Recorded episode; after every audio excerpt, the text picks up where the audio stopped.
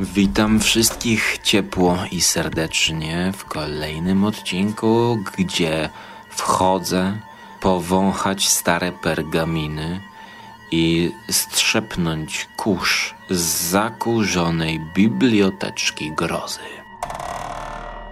Czyli wydawnictwo Crime and Thriller z Torunia i kolejny zbiór opowiadań z dreszczykiem i z myszką, nie, trącących myszką, nie wiem, pokrytych patyną. O, właśnie, opowiadań pokrytych patyną, gdyż mamy do czynienia z pisarzem urodzonym w 1867 roku, zmarł w 1940, brytyjski pisarz, y, którego wydawnictwo nasze kochane toruńskie prezentuje nam już drugi tom opowiadań. I jeżeli mamy do czynienia z e, kolejnym zbiorem tego samego autora, to nawet chyba e, wydawnictwo jest zachwycone, pisząc i zapowiadając, że nie jest to ostatni tom nowel Edwarda Fredrika Bensona. I mnie to również bardzo cieszy ponieważ po tomie Widzialne i Niewidzialne, który był już przeze mnie zrecenzowany w, w poprzednich odcinkach, to ponoć był doskonale przyjęty przez czytelników. Pewnie dobrze się sprzedał. I teraz prezentują kolejny wybór 13 Ghost Stories e, z opowieścią tytułową w tle, czyli Pokój na wieży. E, ten pokój na wieży co ciekawe, był zekranizowany, a właściwie zesłuchowiskowany w jakże mojej ulubionej serii Teatrzyk Zielone Oko.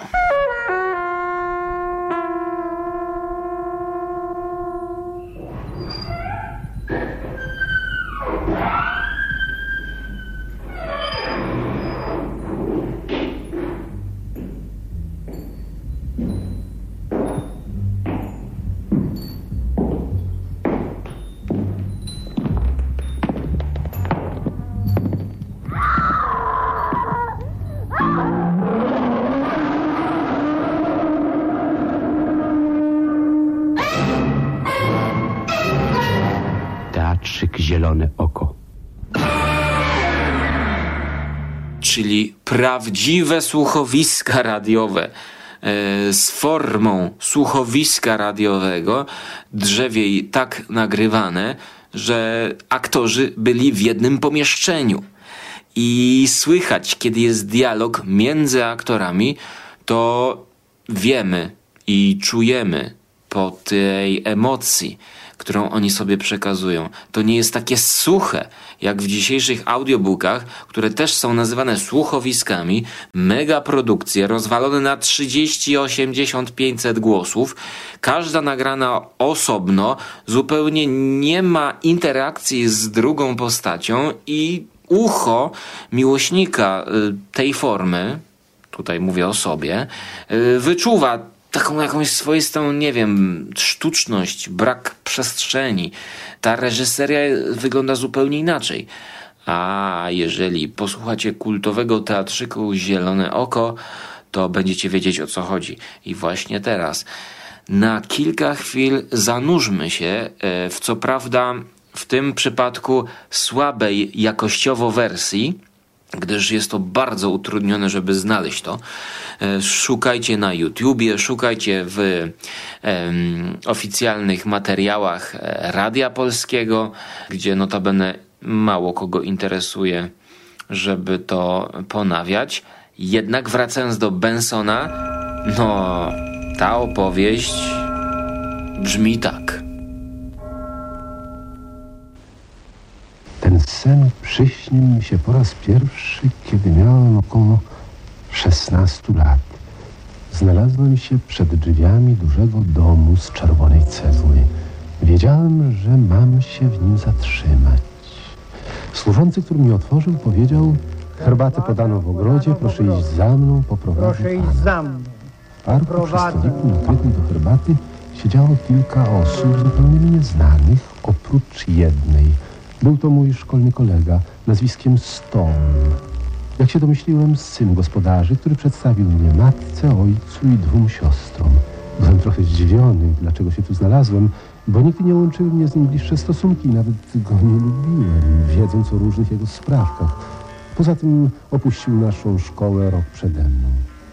Rozejrzałem się wokół. Pięknie utrzymany trawnik był obrzeżony rabatami kwiatów.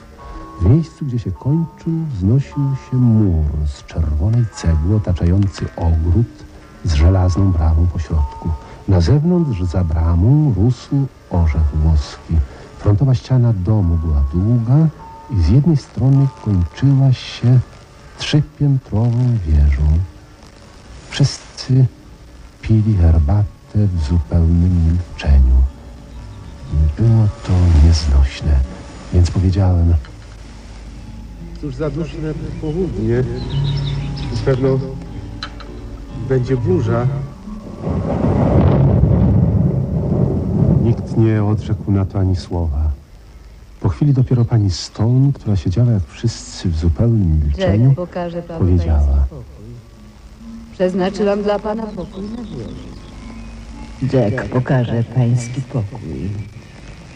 Przeznaczyłam dla pana pokój na wieży.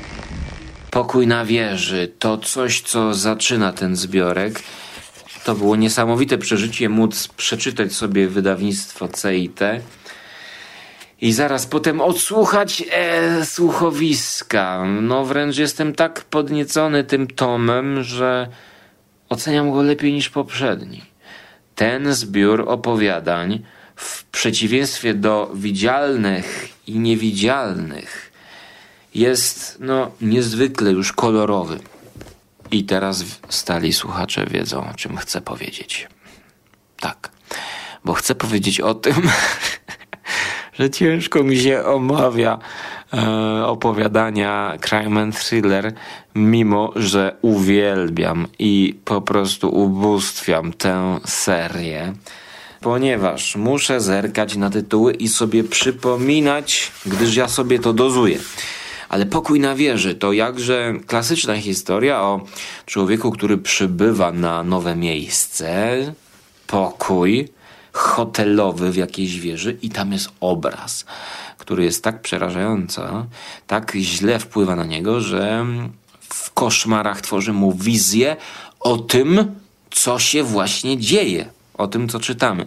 Można by powiedzieć taka leciutka incepcja, tutaj nawet z enigmatycznym epizodem z kotem buszującym, buszującym kotem w zbożu. Te wszystkie opowiadania nie są zupełnie odkrywcze. Mm, No, no, chociaż może właśnie patrząc na datę, w których powstały, to może są właśnie, ale no dzisiaj, dzisiaj to wszystko czyta się jak takie palpowe opowiadania. Tym bardziej jedno mnie rozśmieszyło, gdy przemówią umarli. And the dead spoke, który kończy się w taki sposób, że w momencie, w którym zagadka zostaje rozwiązana, to autor y, nie przejmuje się żadnymi epilogami, tylko chce jak najszybciej zamknąć sprawę i pisze: Jego usta, podobnie jak usta zmarłej kobiety, przemówiły po raz ostatni. I koniec. Ale ja już nic więcej nie pamiętam. Jak ja wam współczuję, że wy tego słuchacie. Przeczucie mnie nie omyliło. Coś niesamowitego w tym pokoju napełniało mnie lękiem. Miałem wrażenie, że dławi mnie zmora. Odczuwałem narastającą grozę. Grup Abdullah Alego to coś w klimatach takich Sahara, Afryka, jednak tak roztrzepane, że tutaj już nie mam prawa nic pamiętać.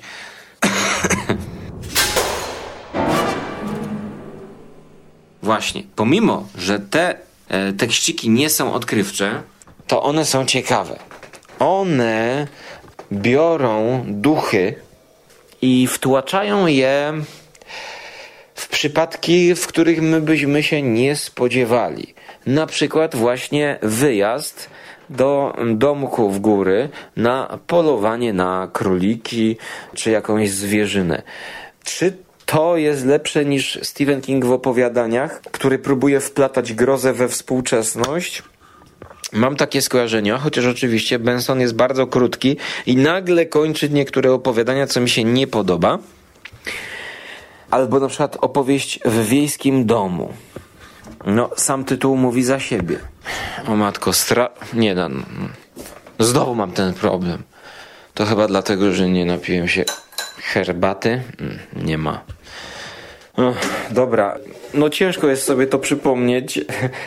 Nie, nie wiem dlaczego, ale no to teraz przejdźmy do takiego spontanicznego gadania. Jestem zachwycony tym zbiorem. Niesamowicie dobrze mi się to czytało, pomimo że trudno jest mi się skupić na tekście.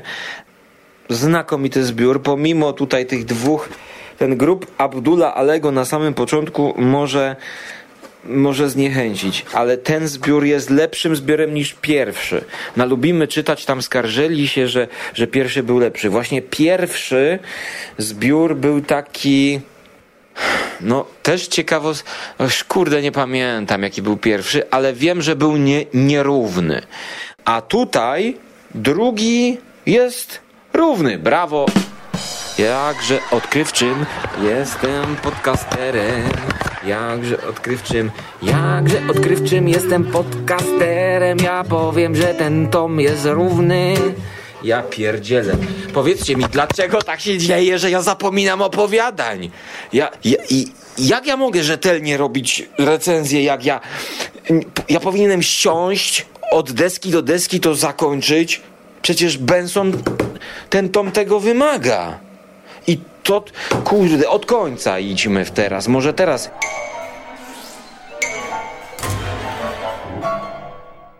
Historia Roderika to jest to, co ja ostatnio czytałem na koniec, to to pamiętam. To jest pozamiatane opowiadanie. I to jest kamyczek do ogródka. Proszę, ja, ja, tak? Filmy zimowe, będziecie się śmiać. Wakacyjne wam nie pasują filmy. Żarty, śmiechy, chichy. A po raz kolejny już cytowałem Lovecrafta, przepraszam, Birsa z opowiadania Odpowiednie warunki i w historii Rodrika motyw się ten pojawia. Cytuję. Siądźcie teraz, bo to zamiecie. Uwaga, bo zamiatam. Zamiatam, kurwa.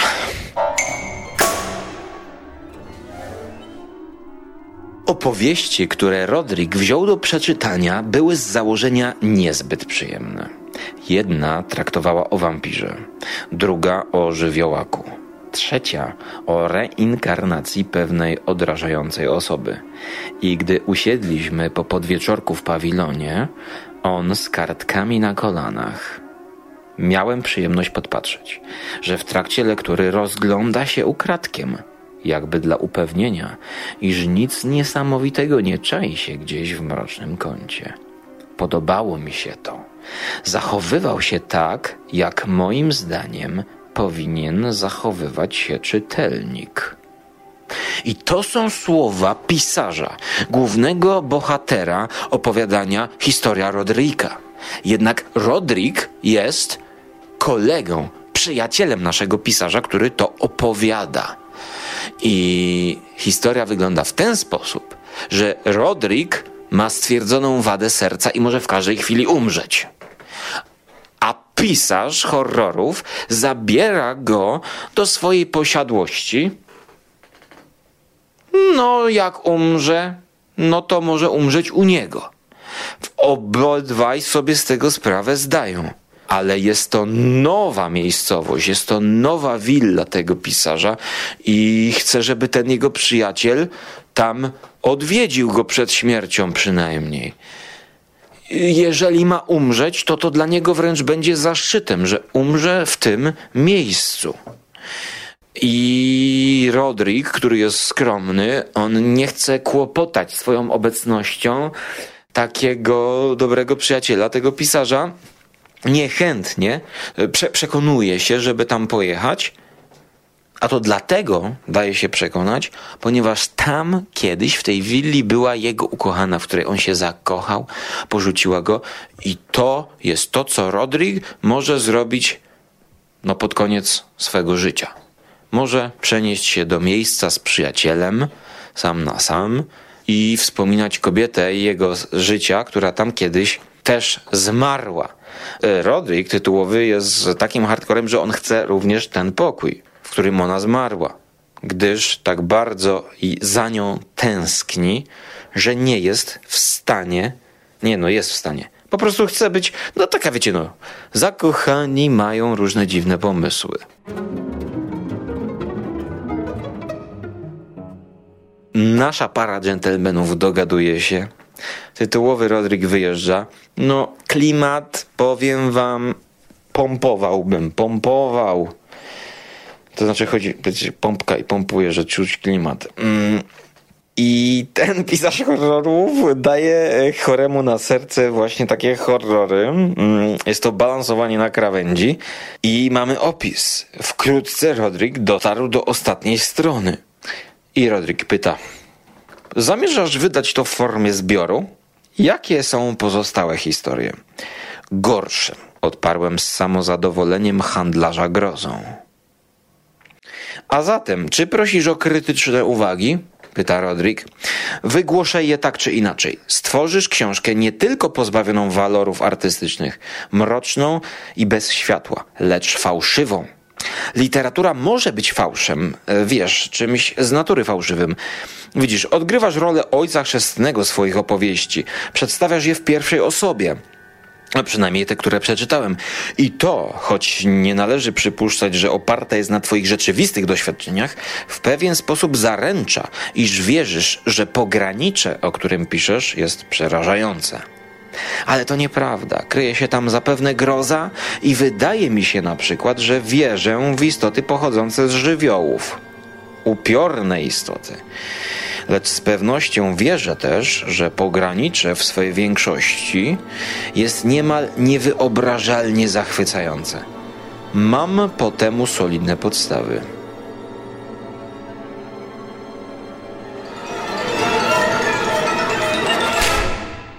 To łączy nam się dwójnasób z tą historią. Otóż pisarz, który daje do oceny swojemu przyjacielowi takie teksty grozy, jest zadowolony, kiedy czytelnik w trakcie lektury rozgląda się ukradkiem, jakby dla upewnienia, iż nic niesamowitego nie czai się w mrocznym kącie. Podobało mi się to. Zachowywał się tak, jak moim zdaniem powinien zachowywać się czytelnik. To pisze sam Benson przez postać pisarza opowieści grozy w ostatnim opowiadaniu, które tutaj jest w tym tomie zebrane, na podsumowanie powiedziałbym, czyli Night Terrors. The Ghost Stories of A.F. Benson. Oryginalny taki jest tytuł. Nie wiem, nie mogę znaleźć tego na Wikipedii w ogóle gdzie my żyjemy, klasyków nie można, a nie będę strzępił. I co? I Benson mówi właśnie, że podoba mu się, kiedy siedzi czytelnik w czarnych kątach. Tam jeszcze wcześniej jest opisany kominek i tak dalej, ten, ten, ten cały klimat tej willi. I, I pisarz jest podrajcowany, rozgląda się tu, po ciemku, wieczorem czytają.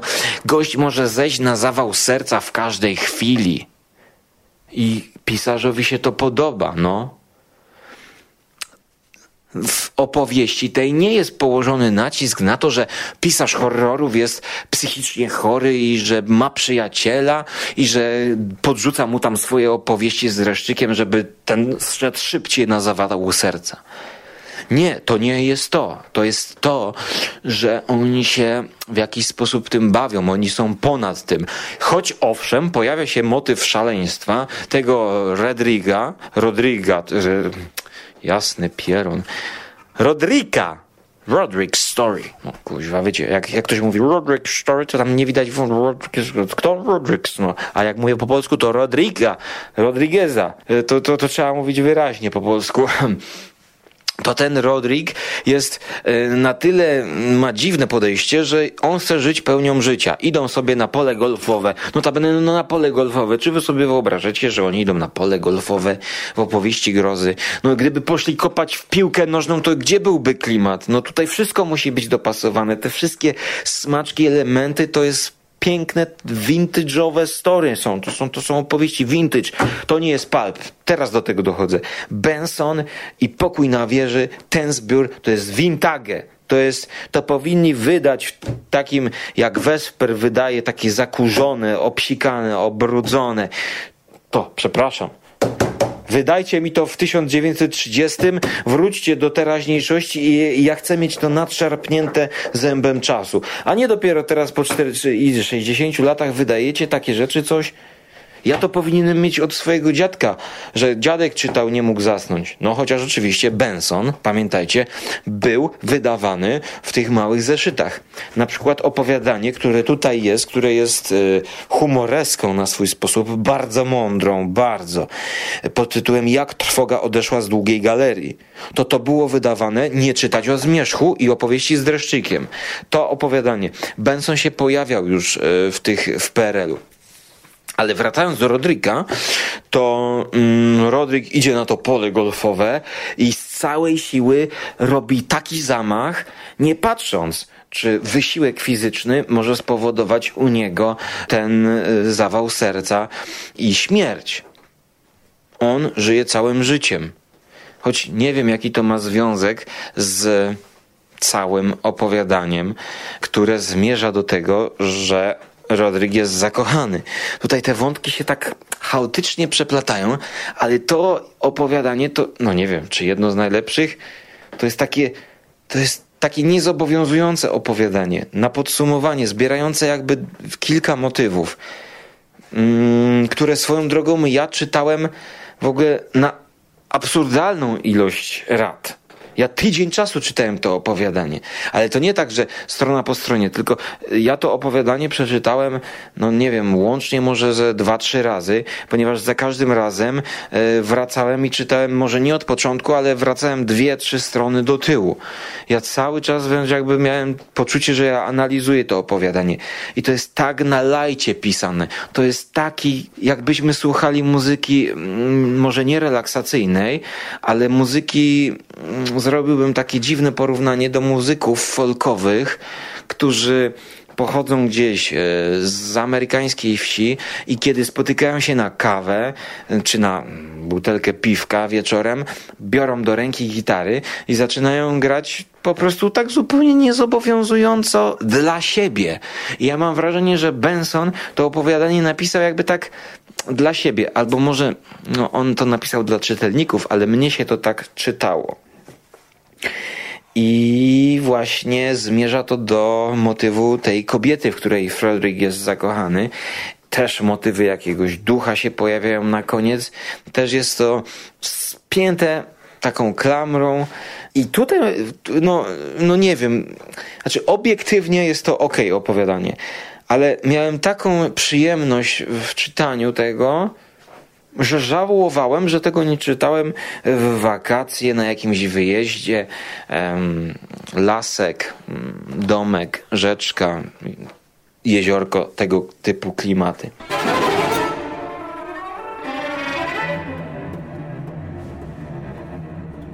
I w tej książce są też humoreski, dwie humoreski. No, o tym opowiadaniu, jak strach zniknął z długiej galerii, można by pisać, przepraszam, mówić yy, dużo.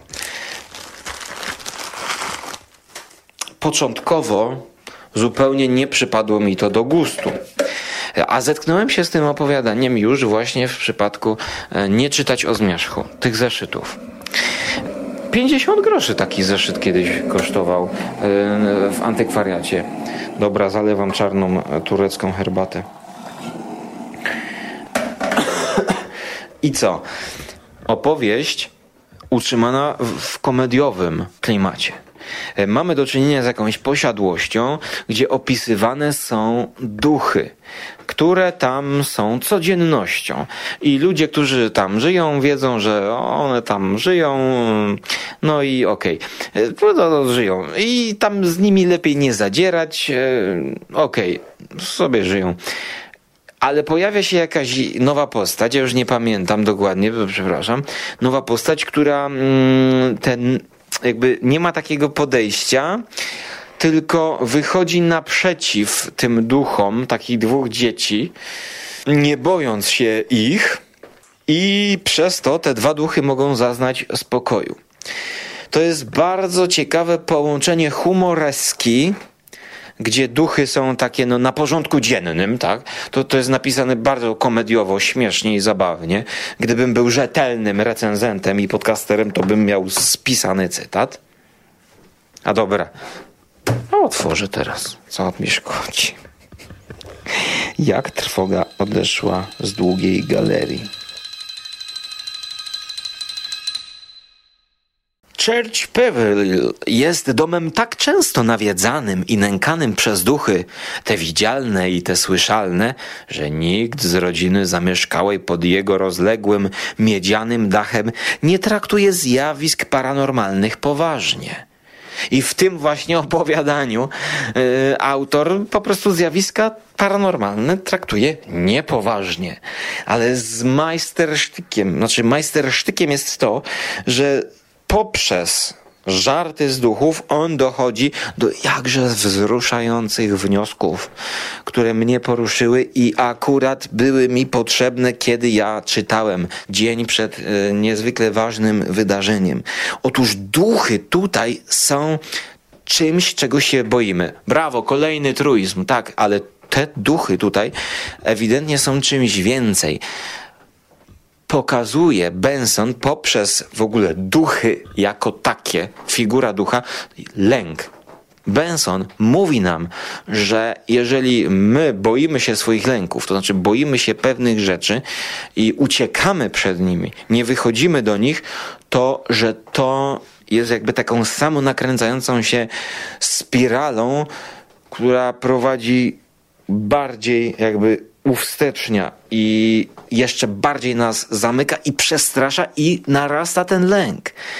I to jest o tym, żeby zmierzyć się ze swoimi lękami, a właściwie, żeby nie demonizować przeciwnika. Bo my widząc takiego ducha przed sobą, jeszcze on nic nie zrobił, tak? Weźmy tę scenę w Shining. Wychodzą te dwie siostrzyczki, one stoją, a my już widzimy no dobra, no są te duchy. Wszystko, co mamy w głowie złego, wyświetlamy na te duchy, jakby dorabiamy im gębę trochę. Przez to te duchy stają się straszniejsze. I również ludzie, bo duchy to ludzie w tym opowiadaniu też, których się boimy których czym bardziej obgadujemy, czym bardziej e, dorabiamy im gębę, to tym bardziej oni się stają takimi w naszych oczach. I to opowiadanie ma niezwykle humanistyczny czy humanitarny kuźwa, jakie to ma przesłanie? Przepraszam, jest już późno. Um, humani humanistyczne i humanitarne, tak? Przesłanie skierowane na człowieka, czyli humanit... Przechodząc yy, do kolejnego tekstu, który jest yy, wybitny, powiem tylko tytuł. Przechodząc do kolejnego tekstu y, humoreski, podam jego tytuł. Seans pana Tillego. Mr. Tilly's Seance. Oczywiście tutaj Benson, no, 1940 zmarł. Znowu narzekam, że nie ma tutaj dat które opowiadanie jest z którego roku. W ten sposób nie da się czytać. Panie kochany z C i T, jak mnie słyszysz, to weź się kuźwa i dopisz ołówkiem we wszystkich egzemplarzach, jakie sprzedajesz, z którego roku jest dane opowiadanie. Bo seans pana Tilego zaczyna się od śmierci pana Tilego, który wpada pod pociąg. No, skojarzenia z Bułhakowem i mistrzem i Małgorzatą miałem od razu i zamienia się w ducha. I z perspektywy ducha, no jak we wkraczając w pustkę Gaspara Noe, lecimy i patrzymy na wypadek, co się tam dzieje, ta dusza, ten duch wlatuje i obserwuje, co się dzieje. A ten facet, Tilly, spieszył się na seans spirytystyczny.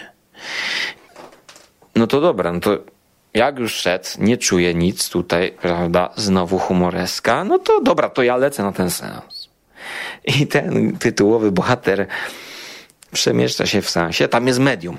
Medium, które oczywiście jest medium, które ściemnia i oszukuje ludzi, że to jest jakiś sens spirytyczny, że się łączy z jakimikolwiek duchami. No ale akurat w tym opowiadaniu i w tym momencie pojawia się prawdziwy duch. I samo medium jest przerażone i w, całkowicie zakłopotane. I tutaj jest taki kabaret, to jest takie miodne, że ja się nie spodziewałem, że humoreska horrorowa będzie mi się podobać. Ale to dlatego, że ja najpierw przeczytałem drugi raz jak trwoga odeszła z długiej galerii, które za pierwszym razem zupełnie odrzuciłem i w ogóle nie, nie, nie, bo byłem nastawiony na horror a tutaj w tym tomie horroru jest i to w 90%. Tu są tylko te dwa opowiadanka humoreski. I to są jedne z lepszych, bo mm, łączyć horror z komedią jest ciężko, mm, a tutaj jest e, niesamowita lekkość i fajnie to wychodzi. Chociaż myślę, że jeżeli byłoby, e, nie wiem, same humoreski Bensona, to, to, to, to tak dobrze by nie zagrało. Tutaj w kontekście oczywiście jest inaczej. E, w wiejskim domu, gdy przemówią umarli, istota z żywiołu, y, sąsiednie łóżko, mm, wyłonione z mroku. Y, to są opowiadania, które mają dużo jakichś, nie wiem, bestii, czy bestii, no tam wyłonione z mroku. Są to takie, powiedziałbym, ludzkie bestie, jakiś tam morderca, kobitka, która jest sprzątaczką, która kogoś kiedyś zabiła, no i teraz ma taki deal, że była morderczyni, tam pomaga w zamian za chyba krycie. Przeróżne te motywy są takie niespodziewane. Widać, że ten facet nie brał weźmy ducha, duch plus yy, sens spirytystyczny. Tylko już jak bierze to, to odwraca, odwraca motyw, tak? Że duch prawdziwy pojawia się u hochsztaplerki. I jeszcze z perspektywy tego prawdziwego ducha to odbieramy. Ten facet miał pomysły. Mm, I ja jestem pierwszy raz ciekaw trzeciego tomu, który jest zapowiadany. Kupuję w ciemno Będę oczekiwał niespodzianek, coś jak u Roalda Dala, niespodzianki. Um, też mógłby się trzeci tom tak nazywać. Bo to co opowiadanie, to byłem zaskakiwany, w jaki sposób można o duchach gadać na różne sposoby. Sąsiednie łóżko, no to wyjechał facet do to może było takie przeciętne opowiadanie. I na sąsiednim łóżku tam się coś działo. No on uciekał. Nic już nie pamiętam z tego tomu, ale ogólne wrażenie jest doskonałe. Moja ocena to jest 9 na 10 z małym minusem za y, grup Abdula Alego. Wywaliłbym to z tego. W swojej klasie czyli w swojej klasie vintage'owych e, czytadełek do pociągu, kiedy jedziecie na ten, to to jest, to jest, to jest miód. To jest tak jakby brakujące opowiadania, które były w tym tomie e, opowieści z dreszczykiem Noc pierwsza i Noc druga. W pierwszym tomie Bensona też było y, parę takich fajnych opowiadań o jakimś takim wężu, który w lesie mieszkał. No, no ten Benson też zawsze próbuje jakieś takie humanitarne przesłanie dołożyć do tego. To jest nastawione na człowieka. To próbuje, próbuje być w pewnych momentach jakąś taką opowiastką z morałkiem. O, z morałkiem powiem, bo nie z morałem, bo to nie jest przyciężkawe. To jest naprawdę klimaty ekranizacyjne, to jest Hammer, to jest e, Roger Corman, to jest e, Vincent Price. Typowo, typowo ja to łykam, ja to w taki sposób sobie wyobrażam podczas czytania, ale to jest cały czas stymulujące dla współczesnego czytelnika. No trochę tak jak ten King. Próbuje podejść z boku, y, a niech straszy samochód, no coś, co się może wydawać absurdalne, no to King próbuje, próbuje w tych opowiadaniach tam yy, robić, nie? Próbuje te duchy i te strachy zewsząd wyciągać King. I mam wrażenie, że Benson w tych opowiadaniach też wszędzie jakoś na boki, na różne sposoby gimnastykował swój umysł, żeby wymyślić coś świeżego, żeby nie powielać dama, dwór, duch, stara miłość. Oczywiście to też jest, ale to jest przetworzone, to jest, to jest bardziej żywe, to jest bardziej, to jest takie, widać, że to jest takie troszkę już postmodernistyczne, choć oczywiście 44 roku i postmodernizmu jeszcze nie było. Tutaj zakładam fikcję e, Borgesa e, za e, pojawienie się postmodernizmu w literaturze. Taką datę przyjmuję, więc to jest skrót myślowy, że te opowiadanka są postmodernistyczne. One są lekkie, przyjemne, one właśnie ja nie wiem jak to, bo one są właśnie one nie ma gry z konwencją. To nie jest postmodernizm właśnie taki, jaki dzisiaj rozumiemy, że coś nagle się zmienia i bum, wszystko jest wywrócone do góry nogami, gra z konwencją. Nie ma, właśnie nie ma tego postmodernizmu, ale ja mam takie poczucie, że to jest takie świeże, postmodernistyczne pod tym kątem, że no już w czasie, kiedy on to pisał, to już ten cały gotyk, te wszystkie duchy, strachy, ten romantyzm cały, cały to, już, to już się mogło przejeść. A Benson nam to doprawia e, jakimiś egzotycznymi przyprawami, choć oczywiście nie mam tutaj na myśli grobu Abdullah Alego.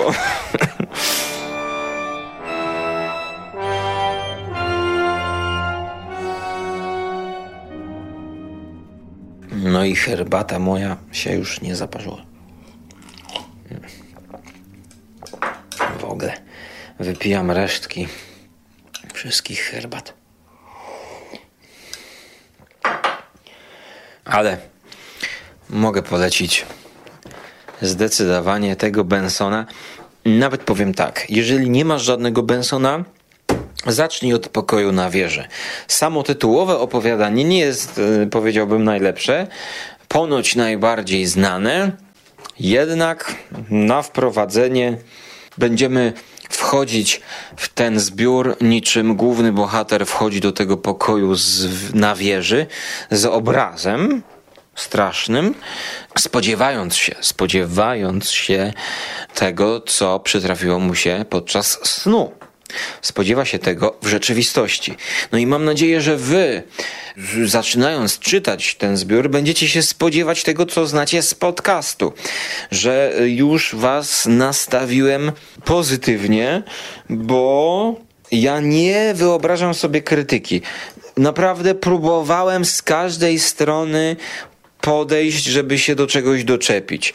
No to zakończenia zbyt szybkie, takie jakby potraktowanie swojej opowieści bez szacunku, ponieważ w jednym czy dwóch opowiadaniach autor cały czas tworzy, tworzy narrację, tworzy postać, tworzy opowieść, a potem jedną ręką ucina wszystko, co do tej pory stworzył i napisał, bo już trzeba zakończyć opowiadanie i kończy jednym zdaniem opowiadanie. Nagle urywa się, jakbyśmy spadli z jakiejś skały i to, to jest brak szacunku jakby do, do, do tego, co wcześniej mieliśmy i do, do, całej pracy, którą wykonał, bo tam jeszcze trzeba by napisać z kilka akapitów. To jest to takie urwane, to, to, to jest jedyny minus, jaki mogę zobaczyć. No i grup Abdullah. To też, to jest w ogóle jakiś, ja nawet nie wiem, kto to był ten Abdul Al. No.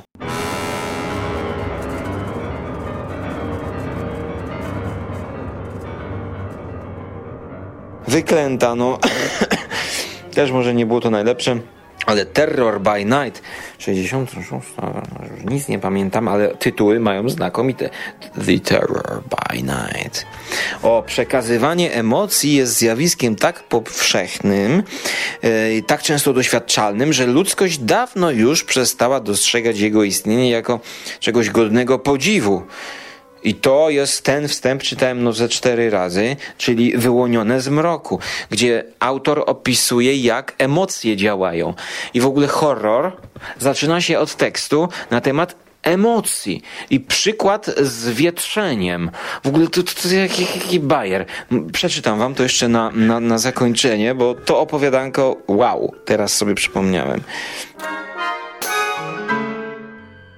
Nikt nie jest zaskoczony, gdy po otwarciu okna świeże, chłodne powietrze z zewnątrz napłynie do dusznego wnętrza pokoju. I podobnie nikt się nie dziwi, jeśli do tego pokoju, który możemy sobie wyobrazić jako wypełniony nudnymi i ponurymi osobami, to do tego pokoju wchodzi ktoś o świeżym i pogodnym umyśle, kto natychmiast wnosi w zatęschłą atmosferę pewną zmianę, jak powiew za otwartych okien. Nie wiemy dokładnie, jak przenosi się ta infekcja. Zważywszy radiotelegraficzne cuda, które zaczynają teraz tracić swój cudowny wymiar, kiedy dostajemy codzienną gazetę po środku Atlantyku. Być może nie wydawałoby się przedwczesnym przypuszczenie, iż w jakiś subtelny sposób przekazanie emocji okazuje się w rzeczywistości również materialnym. Niewątpliwie, mm, przytaczając kolejny przykład, widok rzeczy jak najbardziej materialnych, takich jak zapisana strona, przenosi emocje bezpośrednią drogą do naszego umysłu i podobnie dzieje się wówczas, gdy książka sprawia nam przyjemność lub wzbudza litość. Dlatego istnieje możliwość, że umysł może wpływać na umysł za pomocą materialnych środków. E, to jest wykład. Taki jednoakapitowy jakby wykład, który jakby, no nie wiemy skąd się tu wziął, ale dlaczego my mówimy o tych emocjach, to okaże się podczas tekstu. I to jest zupełnie jakby niezwiązane z fabułą. Znaczy, nie no, jest związane, ale ten, ten wykład, tak to narrator mówi nam i tłumaczy. Czasami jednak napotykamy zjawiska, które mogą sprawiać wrażenie całkowicie materialnych. Są znacznie rzadsze i przez to bardziej zdumiewające. Niektórzy nazywają je duchami, inni magicznymi sztuczkami, a jeszcze inni bredniami. Łatwiejsze wydaje się zaszeregowanie ich do grupy przekazywanych emocji i mogą przemawiać do wszystkich zmysłów. Są duchy, które można zobaczyć i takie, które można usłyszeć lub wyczuć. A choć nie znam ducha działającego na zmysł smaku. Coś dla żarłok? Z następnych stron opowieści można wywnioskować, iż tak czy inaczej owe nadprzyrodzone zjawiska potrafią wpływać na odczuwanie ciepła, zimna i zapachów. No właśnie, cóż za genialna myśl, nie? Że duchy wpływające na zmysł smaku, no trzeba by o tym pomyśleć. Duch, który na przykład robi podczas kiedy ty jesz, to wykręca ci kubki smakowe i coś, co wydaje ci się, że powinno być słodkie, jest nagle gorzkie, no to może być przerażające.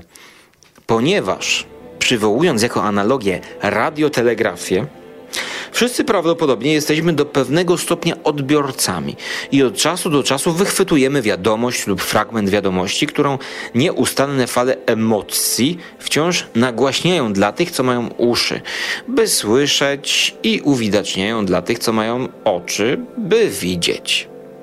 Przeważnie nie będąc w pełni dostrojonymi, odbieramy jedynie urywki tych wiadomości.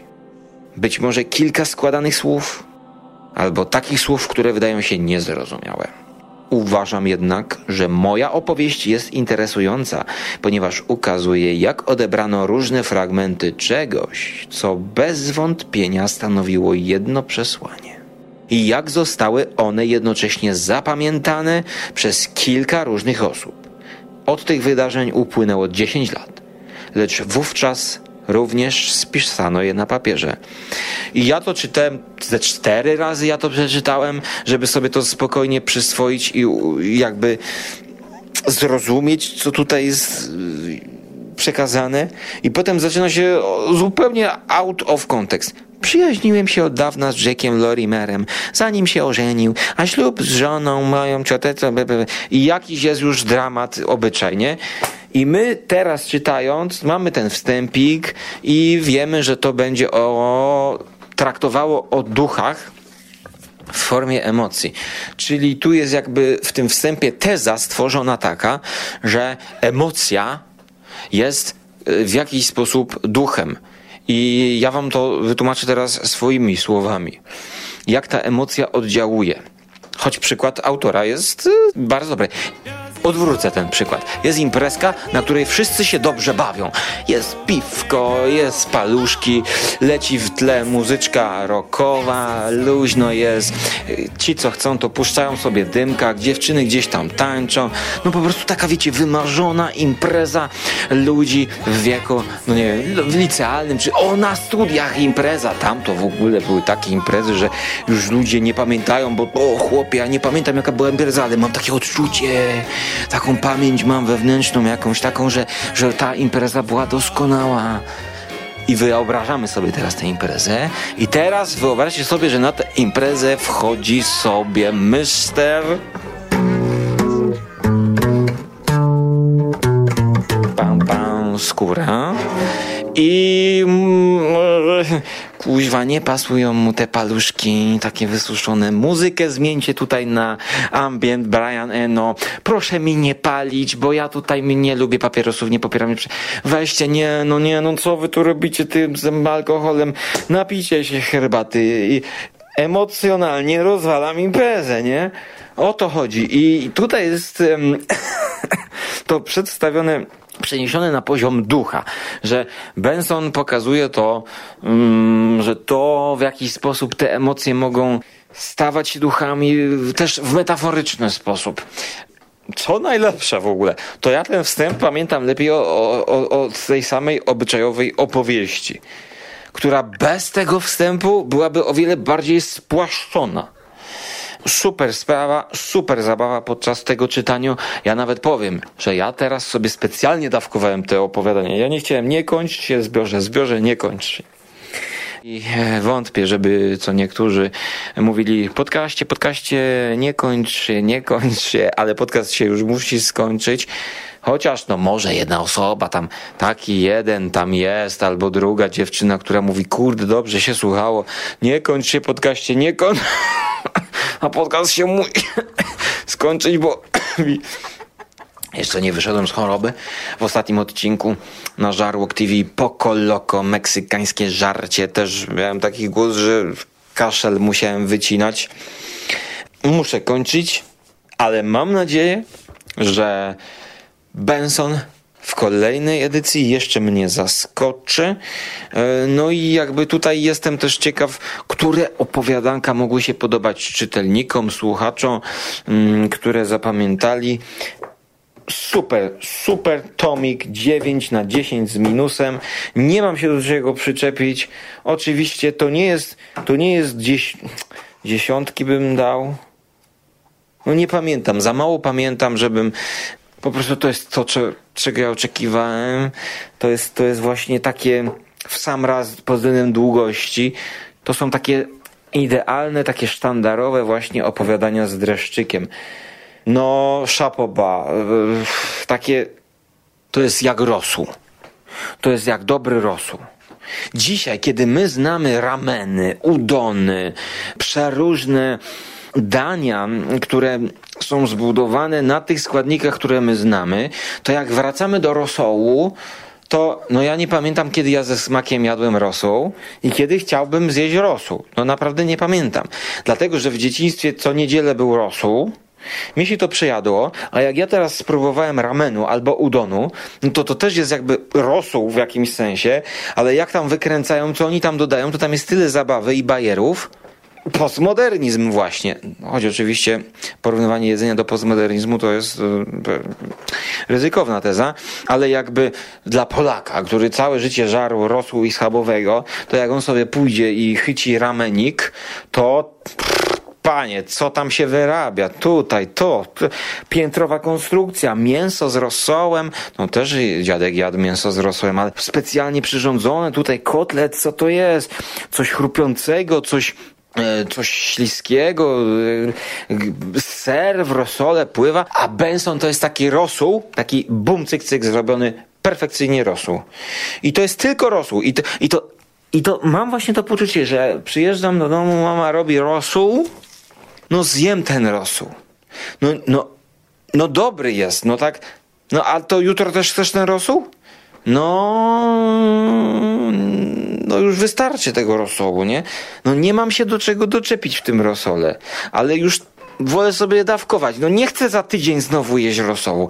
Za, za miesiąc jedzmy rosół, nie? Ale ten rosół był zrobiony dobrze. Okej, dobrze. No rozumiecie? Nie wiem, czy rozumiecie, bo ja już jestem śpiący. I mam nadzieję tylko, że nie czeka dla mnie koja w pokoju na wieży.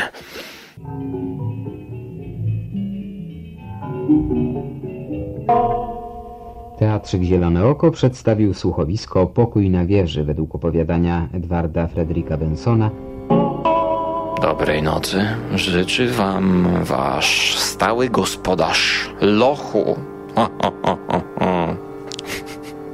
Trzymajcie się ciepło. Cześć i do usłyszenia in the future. O, nie wiem skąd Joda Mister wszedł tu, ale kończyć musi on. Wydało mi się, że wiedziałem, iż będę zajmował pokój na wieży. Jack, Jednak ogarnęło mnie przeczucie czegoś niedobrego. Jack wstał natychmiast i czułem, że powinienem pójść za nim. W milczeniu przeszliśmy przez hol, a potem po wielkich dębowych schodach pełnych zakamarków na podest trzeciego piętra wieży, gdzie znajdowało się dwoje drzwi. Jack otworzył jedne z nich i wpuścił mnie do środka, nie wchodząc sam, po czym zamknął je za mną. Nagle błysnęło, przez niebo przetoczył się grzmot. Obudziłem się z krzykiem. pański pokój. Przeznaczyłam dla pana Później ten sen nawiedzał mnie przez 15 Czekaj, lat w różnych odmianach, ale zawsze według tego samego schematu. W miarę jak sen się powtarzał, występujące w nim postacie podlegały takim zmianom jak osoby w życiu rzeczywistym. Na przykład pani Stone, która była brunetką, gdy śniła mi się pierwszy raz, z biegiem czasu osiwiała i nie wstawała już tak energicznie, zwracając się do mnie ze słowami.